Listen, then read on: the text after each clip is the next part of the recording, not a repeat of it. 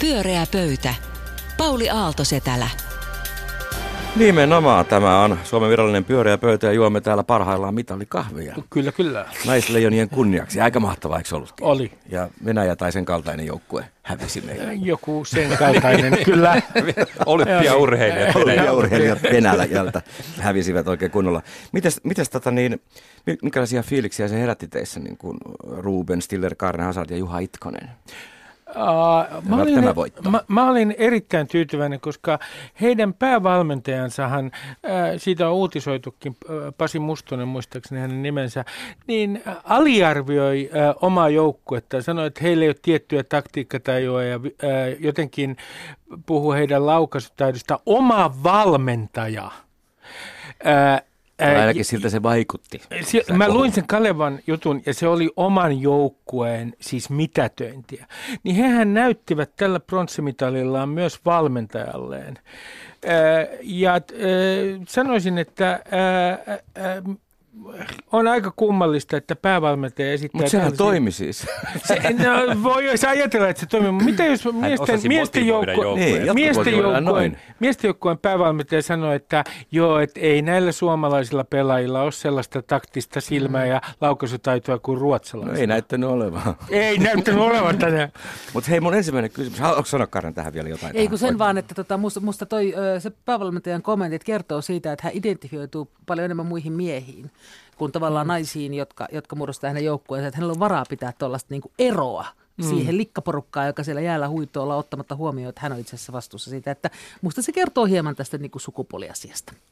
Kyllä. Ensimmäinen kysymys ei liity sukupuoliasioihin ollenkaan, vaan Viroon. Nimittäin Viro viettää lauantaina satavuotisjuhlaansa. Se on mietitty sen jälkeen monta kertaa, mutta Viron juhlavuonna tullaan viettämään niin kuin tällaista niin kuin ympäristöteemaista juhlavuotta.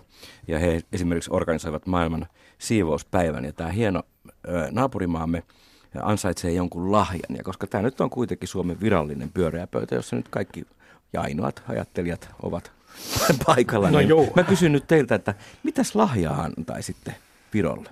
No mä, mä antaisin tota, nyt semmoinen kännituristivapaa viikko. Ei suomalaisia kännituristeja. Toi- tosta Yksikään tykkää. suomalainen Poroja, ei mene sinne hölmöilemään eikä pissailemaan sinne hienolle torille ja muuta. Mutta meidän BKT romahtaa. Mutta romahtakoon, kyllä meillä on varaa nyt sellaisia ja virolaiset ansaitsee sen. Hieno lahja. Kaarina. Mä haluaisin pyytää heiltä anteeksi sitä, että mä kuulun sukupolveen, joka ei peruskoulua suorittaessaan tiennyt, että sellainen ma- maa kuin Viro on, saati, että se on noin lähellä. Koska minun koulun kir- kirjani kertoivat, että suuri neuvostomaa alkaa tuosta suoraan eteläpuolelta. Mä pyytäisin anteeksi sitä, millä tavalla me emme neuvostovallan aikana lainkaan tukeneet heitä. Haluaisin antaa lupauksen. Vuonna 2008 meidän silloinen presidenttimme Tari Halonen esitti suunnattoman tyhmän kommentin. Hän sanoi, että Viro kärsii post-neuvostoliittolaisesta traumasta tai post-stressioireyhtymästä Neuvostoliiton jälkeen. Siis aivan ylimielistä puhetta. Ja sitten hän muistaakseni viittasi siihen, että EU-ssa kaikki maat eivät, äh, niiden hi- historia on sellainen, että kaikki maat eivät kärsi tästä oireyhtymästä. Toisin sanoen äh, Viro oli jotenkin niin kuin psykiatrisesti äh, pikkasen pois tasapainosta oleva maa. Suunnattoman ylimielistä. Ja silloinhan äh, Viron äh, presidenttikin suuttui siitä Ilves. Mä lupaan virolaisille, en voi kaikkien puolesta luvata, että, ja toivon, että tämä suomalainen ylimielisyys suhteessa Viroon, että se ikään kuin kaikkoaa. No se hyvin tuolla mun anteeksi pyynnöllä, ollaan hyvällä tiellä. Olla, olla hyvällä Tämä on tiellä. tuolla nöyrällä reitillä. Mä antaisin lahjaksi sen alikulkutunnelin, mitä sinne nyt muutamakin eri joukkue suunnittelee. Se on riittävän niin Eli maksetaanko yhteistä. kokonaan? Maksetaan. Maksetaan kokonaan. No pieni maa kuitenkin, vaikka monessa asiassa meitä parempi. Mikäs on, Ruben, meidän ensimmäinen varsinainen teema? Uh, voi voi Kaisa Mäkäräinen, mutta sitten naisleijonat, yes! Ja toisaalta sitten tämä, hänen nimensä hän on Pärnäkoski. Pärmäkoski. Pärmäkoski. Minä olen katsonut huonosti näitä olympialaisia. Mutta ihan myönnän selostaja-intonaatio Mutta, tossa. mutta mä kysyn teiltä, että mikä on ikään kuin urheilun draamassa vihastuttanut ja ilostuttanut teitä äh, kison aikana? Esitän yhden esimerkin. Mua on ilostuttanut Enni Rukajärvi ja erityisesti hänen yksi lausuntonsa, joka on minusta ajanmerkki ja osoittaa, mitä on tulossa.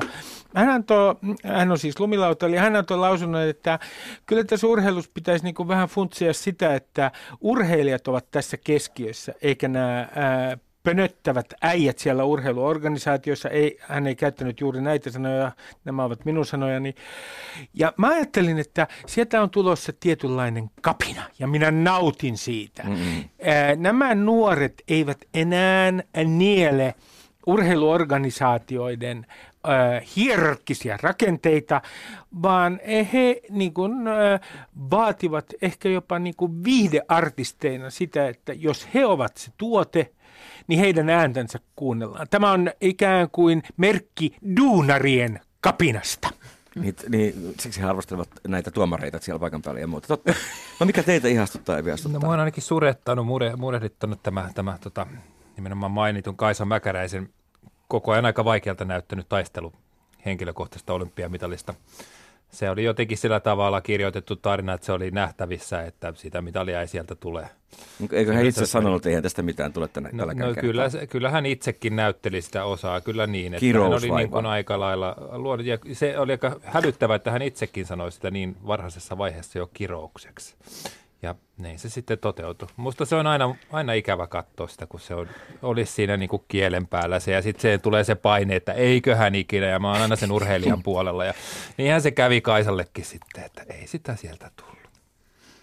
Tota, jos puhutaan, että mikä draama on ilahduttanut, niin tietenkin pohjoiskorealaisten kannustusjoukkue ilahduttaa siellä katsomossa. Sehän on jotakin aivan muuta. mutta, tota, mutta, tota, e, mutta siis, että kun Ruven puhuit näistä lumilautailijista, lumilautailijathan ei ole ollenkaan tätä vanhaa nationalistista urheiluhommaa, vaan nehän siellä omassa lajissaan. Ne on niin kuin lajiurheilijoita, mm. joita se laji yhdistää ympäri maailman, eikä enää se valtio, mistä sä oot tulossa. Tämä on niin uutta, mun mielestä nämä on niin digitaalisen ajan urheilu urheilijoita, kun nämä on nämä hiihtäjät niin analogisen ajan. Joo, se niin se tota, e, niin, että en mä tiedä, onko se mikään kapina, niitä vaan ei niinku kasti kiinnosta tämä. Ja ylipäätään tällaisen niinku nationalistisen urheilun aika on. Kyllä se tuntuu hirveän vanhanaikaiselta, kun se maailmakaan ei enää toimi sillä tavalla, että se menisi niinku kansallisvaltioiden mukaan. Ongelmat on yhteisiä, ilmastonmuutos, kassain jälleen kerran sanotuksi sen. Ja, tota, ja myöskin niin kuin edut ovat, ovat tota globaaleja. Se on aika hienoa, koska ne tuntuu nimenomaan jotenkin silleen aika globaalilta laumalta. Sitten siinä tulee musta aika, aika semmoisia jänniä jännitteitä tavallaan vanhan ja uuden kulttuurin välillä. Että kun tämä järjestelmä ottaa heidät tähän niin kuin nationalistiseen kansalliseen syleilyynsä, niin muistaakseni just Enni Rukajärven laskua selostettiin tai sitä kirjoitettiin, en muista on silleen, että – kaikki, koko neljän vuoden työ huipentuu tähän laskuun. Mm. Kaikki on tässä pelissä. Niin en, on ihan varma, sen verran olen itsekin hahmottanut tätä nyt lumilautailu urheilun skeneen, niin he ei ajattele näin. He kiertää niitä kisoja, heillä on itse asiassa varmaan tärkeämpiä kisoja kuin olympialaiset mm-hmm. keskenään. Mm-hmm. Ja sitten me yritetään olla tälleen, että nyt on kaikki mm. pelissä ja neljä vuotta sitten taas kärsitään, jos ei. Niin Tavallaan ker- he on niin kuin vapaita tästä, mihin Kaisa Mäkäräinen pakotetaan. Niin, me kerrotaan tätä olympiaaditarinaa ikään kuin, niin kuin ehkä, ehkä nuo journalistit kuvittelee, että Suomen mm. kansa elää olympiadien niin kuin tahdissa ja me tätä kaipaamme, mutta paska marjat, ei se pidä paikkansa. Mua, tuota, minkä takia en muistanut loistavan suomalaisen naishiihtäjänkään nimeä oikein, koska tavallaan äh, mun näkökulmani näihin kisoihin on ollut se, että olen ollut kiinnostunut sellaisten suomalaisurheilijoiden lausunnoista, jotka ovat sijoittuneet sijoille 15-27. Hävi, häviäjät kiinnostaa. Häviä, häviäjät kiinnostaa mua ja vuosivuodelta yhä enemmän, koska pystyn vuosivuodelta samaistumaan heihin yhä paremmin. Ja, ja myös sen takia, että että mä oon miettinyt, että miten äh, niin kuin hävitään hyvin kameroiden edessä, koska huomaa itsessäni, kun joku on tullut suomalainen ampumahiihtäjä 80, äh, siellä 23, niin hän ei saa olla liian ö, hyvällä tuulella. Ja toisaalta mua viehättää se, että siinä rikotaan odotukset, että on itse asiassa, että ei tässä hiidin omaa hiihtoani ja tänään meni niin kuin näin. Siinä on jotain viehättävää, että rikotaan ne, ne odotukset. Mm. Ja, ja hienointa mun olympialaisten äh, draamassa ja äh, Suomen joukkojen draamassa on nimenomaan äh, se, miten kestetään surkeat häviöt. Tärkeintä ei voittaa, vaan hyvän tulinen häviö. Kyllä. Ja tätähän me opetellaan koko ajan aika paljon. Musta tuntuu, että, mutta tavallaan se on musta ihan hyvä, että me ei pärjätä urheilussa enää kovin hyvin tai niin kuin vielä parikymmentä vuotta pärjätä. Nyt me joudutaan rakentamaan itsetuntomme jollekin niin kuin järkeville asioille. Ei, ei se kyllä missään nimessä ole hyvä asia. Ei, musta, musta tämä voi ajatella näin. Tota, mutta näiden häviäjien tarinoitahan me ei saada kauhan kauaa niin kuin mm. seurata mediassa. Et se olisikin hauska, jos media niin kuin yhä niin kuin pitemmälle ja pitemmälle seuraa sitä siellä 15 tullutta ja kysyisi vielä päivien päästä ja kisojen jälkeen, että mikä oli kokonaistunnelma. Mm. Että sehän voisi muuttaa tavallaan sitä meidän tapaamme Sitten tietysti täytyy muistaa, että eihän se näiden urheilijoiden omasta näkökulmasta niin kuin sinänsä olekaan häviö. Me vaan ajatellaan, että sieltä pitää ottaa se mitalli, mutta he on itse asiassa huippurheilijoita, jotka on just sillä tasolla, kun he on siinä lajissaan ja on aika kovia urheilijoita joka tapauksessa, mutta silti se sijaan nyt on, että sä satut olemaan niin kuin 23. maailmassa, etkä toinen Mutta tai miksi kolmas. Norja kahmii kaikki mitalit, vaikka No, on se on saman kyllä verran hyvä porukkaa? kysymys. Tota, mä kysyisin, miksi Norja kahmii, siihen voi olla moniakin syitä, mutta sitähän on ehdoteltu, kaikenlaisia syitä, ei nyt mennä siihen. dopingista ei puhu ollenkaan. tuota, tuota, mutta se, että mua haluaisin nyt herran vuonna tuhat, ei, kun siis ka- 2018 palata vuoteen 2010 ja humuraborttiin huippuurheilumuutosryhmä, joka laittoi miljoonia, miljoonia, jälleen kerran miljoonia siihen omaan sydämiinsä, jonka mukaan, jonka mukaan Suomen huippuurheilun, se on Pohjoismaiden paras vuoteen 2020 mennessä, eli ylihuomenna vuonna. Me ollaan parempia kuin Norja. Mitä me ajattelemme siitä asiasta, ja tämä liittyy tähän niin kuin vanhan liiton äijiin ja koko tähän niin kuin urheilun kauhean vanhankaltaiseen ajatukseen, että ne voi tehdä tällaista näin. Ja sehän nyt on tietysti haukuttu tämä raportti. se on mennen tulee. Mutta kukaan ei joudu tavallaan vastuuseen tästä näin. Paitsi että, nyt. Niin, ei, mutta te jätkät siellä vaan ihan, että oho, no se olisi musta meistä kuitenkin ollut niin kuin kiva, jos olisi ollut niin kuin tällainen. Mut Miten ikinä nyt Niin. ihan, ihan noin älyttömän lauseen on siihen kirjanneet? Joo, ei kun se oli se koko idea, se oli otsikossa. Pyöreä pöytä. Pyöreä pöytäpallin olympialaiset pakettiin. Kyllähän ne jatkuu vielä itse asiassa. Ei tässä vielä syytä urheiluun. Kaarina, mistä puhumme seuraavaksi? Oi. No niin, me vaihdamme kokonaan aihetta ja me puhumme Helsingin yliopiston viestinnän professorin Anu Kantolan eilisestä kolumnista Helsingin Sanomat Sanomalehdessä. Hänen aiheena on varsinaisesti tämä Ali, joka Suomesta karkotettiin ja joka sitten Irakissa tapettiin aika nopeasti paluun jälkeen. Ja siitä seurannut yleinen keskustelu, joka jatkuu edelleen, että mikä on Suomen vastuu päätöksen, päätösten seurausten suhteen. Ja tästähän nyt väännetään tota, niin erilaista on ilmaa, että onko Mikri vastuussa, onko poliitikot kukaan vastuussa, kukaan ei nähtävästi ole. No mutta tässä Kantolan ö, kolumnissa mua eniten kiinnostaa tämä alku, joka kuuluu näin. Historioitsija Timothy Garton Ash kirjoitti joskus, että suurvaltojen runnomat vanhan rautaesiripun maat pitävät usein itseään viattomina uhreina, minkä takia niiden on vaikea nähdä omia ikäviä puoliaan. Ja tämä osui minuun. Jotenkin tämä tuntuu, että tämä selittää paljon meidän mentaliteetissa. Siis niin kuin se selittää yksilötasolla, niin myöskin valtiotasolla. Jos meistä tuntuu siltä, että äskenhän juuri oli nälkävuodet ja sitten oli sota ja sitten oli se kylmä sota ja sitten oli ihan kauheata Venäjän varjossa ja meillä on ollut ihan hirveetä ja tämä Nokia ja kaikki tämä vauraus, mikä meillä on, ei se ole mitään verrattuna siihen kärsimykseen, mitä meillä on ollut. Et jos meidän kollektiivinen identiteetti on jotakin tämän suuntaista, niin tässä kohtaa on helppo ajatella, että minua on löyty niin paljon, että minä en kyllä pysty tekemään pahaa kärpäsellekään. Eli, eli olla ottamatta tällaista niin kuin aikuista vastuuta omasta vallastaan ja omista teoistaan. Mun kysymykseni kuuluu, onko teidän mielestä täm, tämmöisellä, ö, tässähän Kantolalle se kirjoittaa, että tämä tuli mieleen, eihän väitä, että näin on, mutta tämä kiehtoi minua. Että onko teidän mielestä tällaisella ajatuksella mitään todistusvoimaa? On siis. Ruben kuitenkin uhriutumisen o- Mä olen, mä olen, mä olen, mulla on itse asiassa dosentuuri Sulla tulossa. voisi olla dosentuuri On. Ruotsissa. Ja, ja minulla menee huonommin kuin nimenomaan. muulla. Suomalaisen uhriutumisen dosentuurin Ruotsissa. Tuota, Ja Vassakun. niin. E, mun mielestä tämä Anun ää, kolumnin alku, jossa viitataan tähän meidän uhriutumismentaliteettiin, pitää paikkansa, on sulla häät, mutta mulla on hautajaiset. Ikuinen syksy, joka tulee, ahneuden palkka, tässä liian paljon toivottiin ja taas petyttiin. Ja ennen kaikkea tämä myytti, joka liittyy sotiimme, me jäimme aina yksin, me tulemme aina jäämään yksin. Me elämme eksistentiaalisessa niin. yksinäisyyden yössä. Mä oon samaa mieltä, että tämä on aika vastaan sanomaton teoria. Kyllä mä tunnen tämän kutsun. Mutta, ja, ja huomaa. Niin. Löydän niin joku rako siitä. No, semmoisen raon mä nyt miettisin, että tavallaan siinä mielessähän se on totta, jos me vertaamme nyt tähän rakkaaseen länsinaapurimme Ruotsiin, niin huonostihan meillä on mennyt ja, ja niin kuin vielä 60-luvulla sinne, sinne lähdettiin itse aivan hädissään ja töiden perässä ja muuta. Että tavallaan tässä on niin kuin suht lyhyt aikaikkana ikään kuin jolloin meillä on mennyt hyvin. Et, et siinä mielessä tätä voisi jossain määrin perustella, mutta mä oon samaa mieltä, että, että kyllähän me kyllä tämä on tätä meidän yleistä pessimismiä. Kun me nähdään, että tämä on niin karmea paikka, niin kai se silloin voi, on ihan loogista ajatella, että ei meillä on nyt niin kuin varaa Mut, mutta, me, mutta okei, ei, se, se on toinen kysymys vielä, onko meillä varaa vai ei, että onko meillä tämmöinen köyhyysfantasia mm. itsestämme. Mutta se, että jos, jos, jos me koemme niin kuin itsemme uhreiksi, niin silloin ei ole mitään rahkeita kantaa vastuuta muista. Niin se vastuuttomuus mm. tässä kai niin. se on pääteemaa loppujen niin. lopuksi. On, että me emme, voi kantaa vastu- me emme voi kantaa vastuuta muista ja se ei kuulu meille. Me voimme olla kantamatta vastuuta muista ihmisistä, koska tota, yhä meiltä nyt semmoista voi vaatia.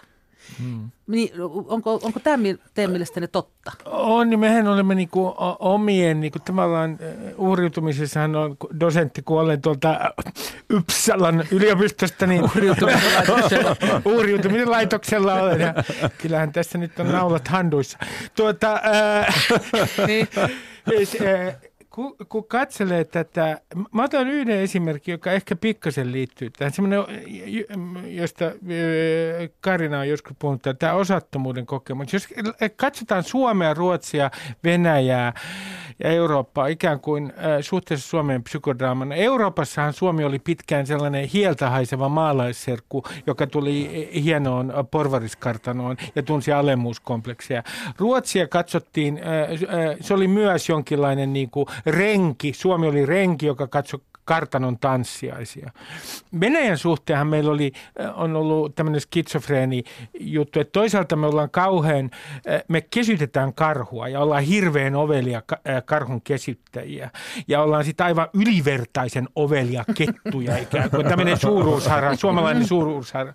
Ja sitten toisaalta täysin nöyristelevä, olemme tarpeen vaatiessa ikään kuin valmiita myöntymään suuren karhun edessä, jos pakko niin vaatii. Ja sitten koko tämä skitsofreenin juttu, että meillä on ollut ka- meillä kaksi sotaa, jotka me hävisimme ja jotka sen jälkeen myönnettiin, että ne oli hävitty ja piti vaihtaa linjaa, kunnes ne muuttuivat joskus 90-luvulla ikään kuin voitetuiksi sodiksi. Niin koko tämä meidän historia on jotenkin kirjoitettu tämä tarina niin kummallisesti, tämä niin sanottu virallinen tarina, jos se, näin voi sanoa. Mm. Mutta Mut kyllähän se... tämä teoria on siinä mielessä on aika selitysvoimainen, jos miettii just Euroopan unionin jäsenvaltioiden toimintaa tässä pakolaiskriisin aikaan, mm. niin toisessa reunassa on just nämä entiset Itäblokin maat, Joo. jotka ei ole ollenkaan halunnut kantaa mm. vastuuta. Mm. Ja sitten täällä on, on sit Ruotsin kaltaiset maat, jotka on sitä kantaneet niin kuin isosti ja jo pitkään, ja Suomi on siinä jossain välissä, että mehän niin kuin lähdettiin tekemään nyt ne minimitavoitteet suht kunnolla. Mm. Ja Mm. Sitten kuitenkin hyvin Mut tälleen psy- nihkein mielin. Psykologissa, psykologisesta näkökulmastahan se menee niin, että 10 prosenttia suurin piirtein vaikuttaa, on se ulkoiset olosuhteet, ja 90 prosenttia on sitten se, miten niihin suhtautuu elämässä ja muuta. Päteisikö tämä myöskin sitten niin yhteiskunnallisesti? Että norjalaiset ja niin. ruotsalaiset ovat päättäneet, että tästä sijainnista, olosuhteista, jäästä – mistä niin. tahansa riippumatta, niin teemme seuraavia asioita. Juu, juu. Tota, niin, joo, joo, sehän on siitä tulkinnasta, mutta mikä, mikä on, tekee tästä tulkinnasta niin pakottavan? Ja mua kiinnostaa nimenomaan tämä meidän niin kuin, semmoinen suhteemme tähän vastuunkantoon. Että minkä takia me emme sano, että Herra Jumala, täällä nyt on niin suuria vaikeuksia ennenkin tässä sadan vuoden aikana, kattokaa meitä. Me ollaan, mm. me ollaan ratkaistu kaikki. Kyllähän me yksi tämmöinen asia ratkaista. Että miksei me niin kuin itse tuntoisena nousta tällaisissa vaikeissa asioissa siihen ratkaisupöytään mm. ja ajatella, että minkä takia niin kuin me nimenomaan halutaan olla sieltä pois. Tätä mä vähän ihmettelen. Miksi ylipäätään niin kuin vaikeat kokemukset ei tunnu johtavan siihen valtiotasolla, koska voisi mm. kuvitella, että myös nämä entiset Itäblogin maat olisi ensimmäisenä niin kuin tarjoamassa Kyllä. apua, mutta päinvastoin. Kyllä. Että se ei ainakaan ihminen ei, ihmiset eivät valtiotasolla toimi näin. En, en tiedä, toimiko yksilötasolla. Niin Suomi on ollut aika myöhään teollistunut maa, joka on ollut siis hyvin tuommoinen agraarinen, maatalousvaltainen. Ja täällä on ollut eletty sitten pienissä kylissä. Urbanisaatiokin, eh, kaupungistuminen on tapahtunut aika myöhään. Niin onko tänne jäänyt jonkinlainen semmoinen mentaliteetti, että pidetään nyt vaan tästä omasta ruudusta huolta? Toisin sanoen niin kuin jonkinlainen ajatus, sellainen korostunut ajatus tästä reviiristä, joka nyt esimerkiksi heti kun nähdään maailma jollain tavalla levottomana on vahvistunut täällä Suomessa, että me voidaan ikään kuin olla täällä keskenämme ja me ollaan jollain tavalla niin kuin maailmasta irrallaan, kun meillä on toi Niinistökin. Mä en tiedä, mun mielestä se, mua vähän mä ihmetyttää se, että me halutaan niin halulla identifioitua nimenomaan niin näihin entisiin Itäblogin maihin, koska sitähän tämä on.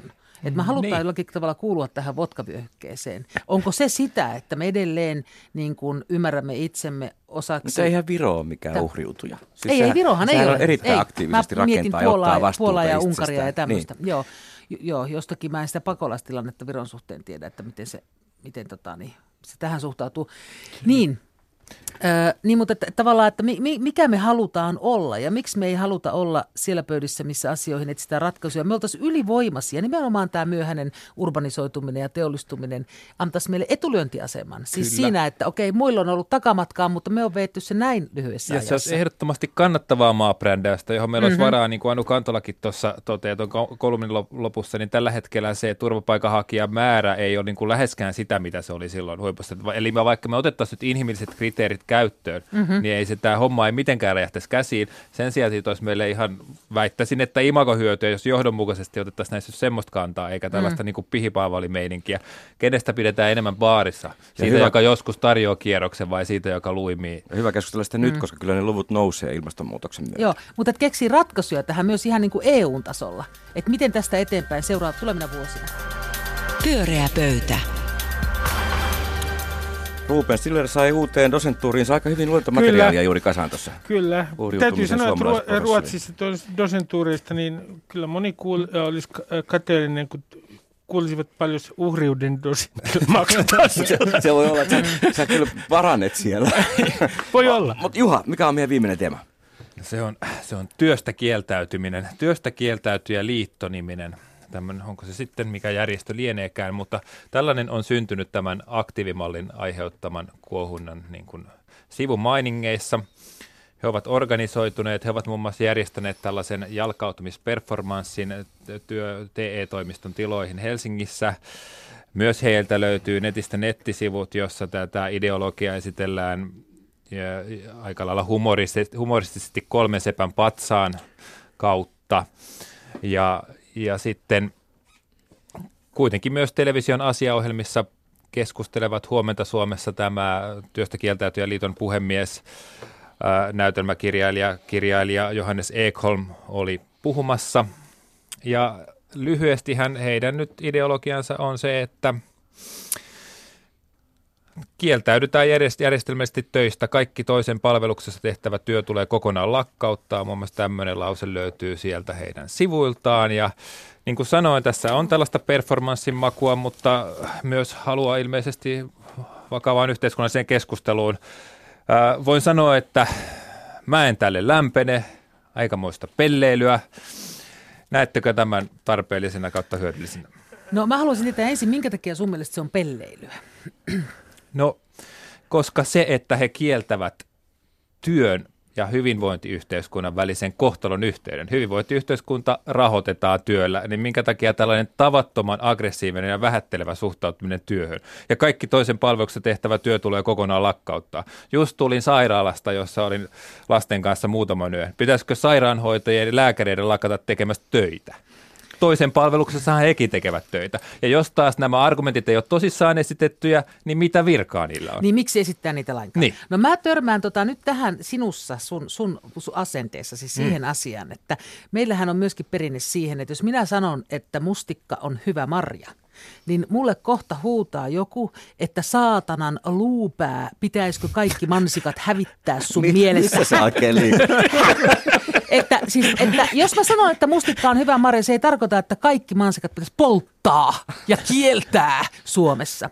Se, mm-hmm. että tähän asiaan, minkä niin tämä työstä kieltäytyjäliitto ö, esittää, niin sehän on siis keskustelun avaus, jo, jolla pyydetään niin kuin aivan uutta näkökulmaa koko palkkatyöhön, koko siihen mielettömään kehitykseen, mitä 30 vuotta on tapahtunut, millä tavalla koko maailman rikkaudet on joutunut muutamien harvojen ihmisten käsiin ja miten on keskiluokka köyhtynyt, köyhyys lisääntynyt, koko tähän eriarvoisuuteen. Tähän oli kuin keskusteluavaus ja mun mielestä tietenkin Juha todella mainio. Kymmenen pistettä. Mä, mä, mä, mä, mä, mä pidän t- tätä myös tietyllä tavalla hauskana ja sen myös osuvana.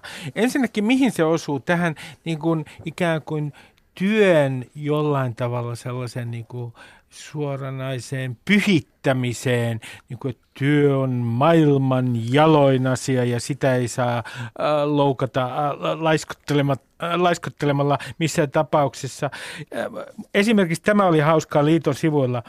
Liiton tavoitteena täystyöllisyyden sijasta täystyytyväisyys. Mm-hmm. Mä myönnän, mä myönnän, että minustakin nämä vaikuttaa hyvin e- epärealistisilta nämä opit, mutta kun tässä mun mielestä yritetään haastaa, ja mä oon samaa mieltä Karinan kanssa siitä, että tässä yritetään ikään kuin nostaa keskustelua muun muassa siitä, että sitä vastaan, että työttömiä ikään kuin leimataan ja työttömät ovat alempiarvoisia. Ehkä tässä on mm. jotain voimaantumisprosessia. On ehdottomasti. Voimaannutetaan siis se, mikä se, mikä se niin kuin hyppy siitä on, että okei, he kokevat, että työttömiä leimataan. Miksi esittää sitten tällaisia väitteitä, että kaikki toisen palveluksessa tehtävä työ tulee kokonaan lakkauttaa?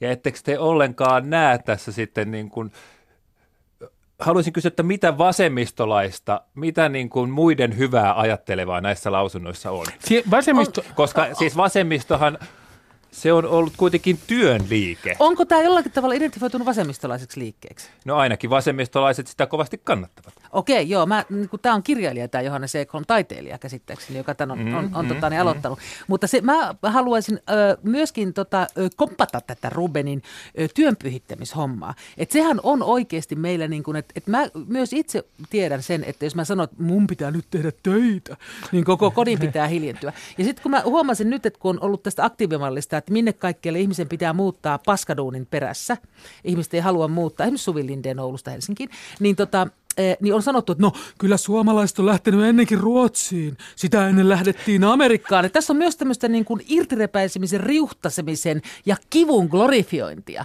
Tässä, että työn perässä mitä vaan, vaikka vasen käsipoikki. No voi olla, mutta onhan työ myös tärkeää. Totta helvetissä työ, mm. ei kukaan sitä ole kiistänyt, kaikki tietää sen.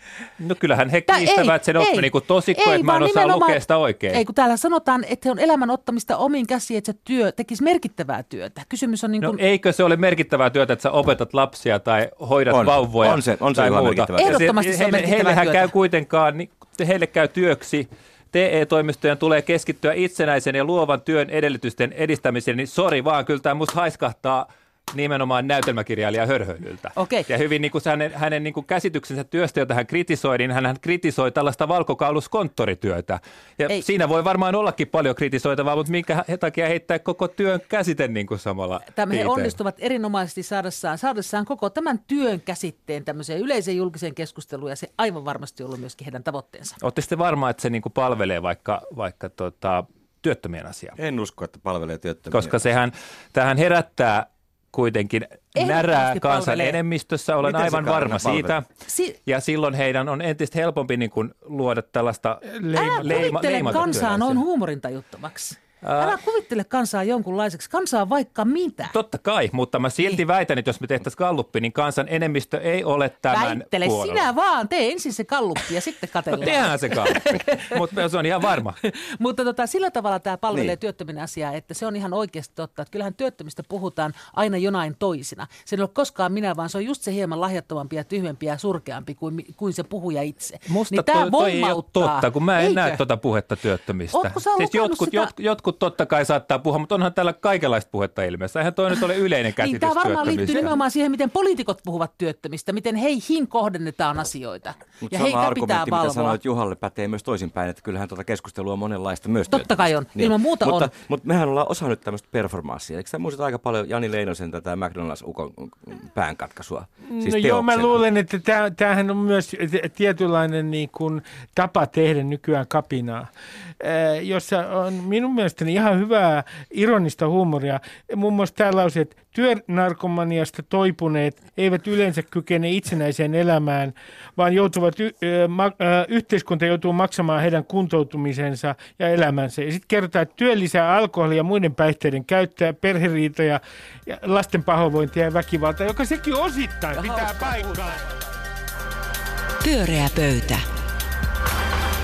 Pyörää pöydän suora lähetys. Sähän kiihtoo aika kunnon lukeminen. Ei. Jolla energiaa voitettaisiin mitä tahansa urheilulla ja olympialaisissa. Kyllä. Ei mitään ongelmaa. Ja tehtäisiin hirveästi töitä. Todellakin, ja tehdään enemmänkin töitä. Nytkin me tehdään töitä. Nyt lähdetään töihin. näin hauskaa. Kiitos Juha Itkonen ja Ruben Stiller ja Karne Hazard hyvästä keskustelusta ja kiitos kuulijoille ja tsemppiä pimeyteen. Hei hei. Moi moi.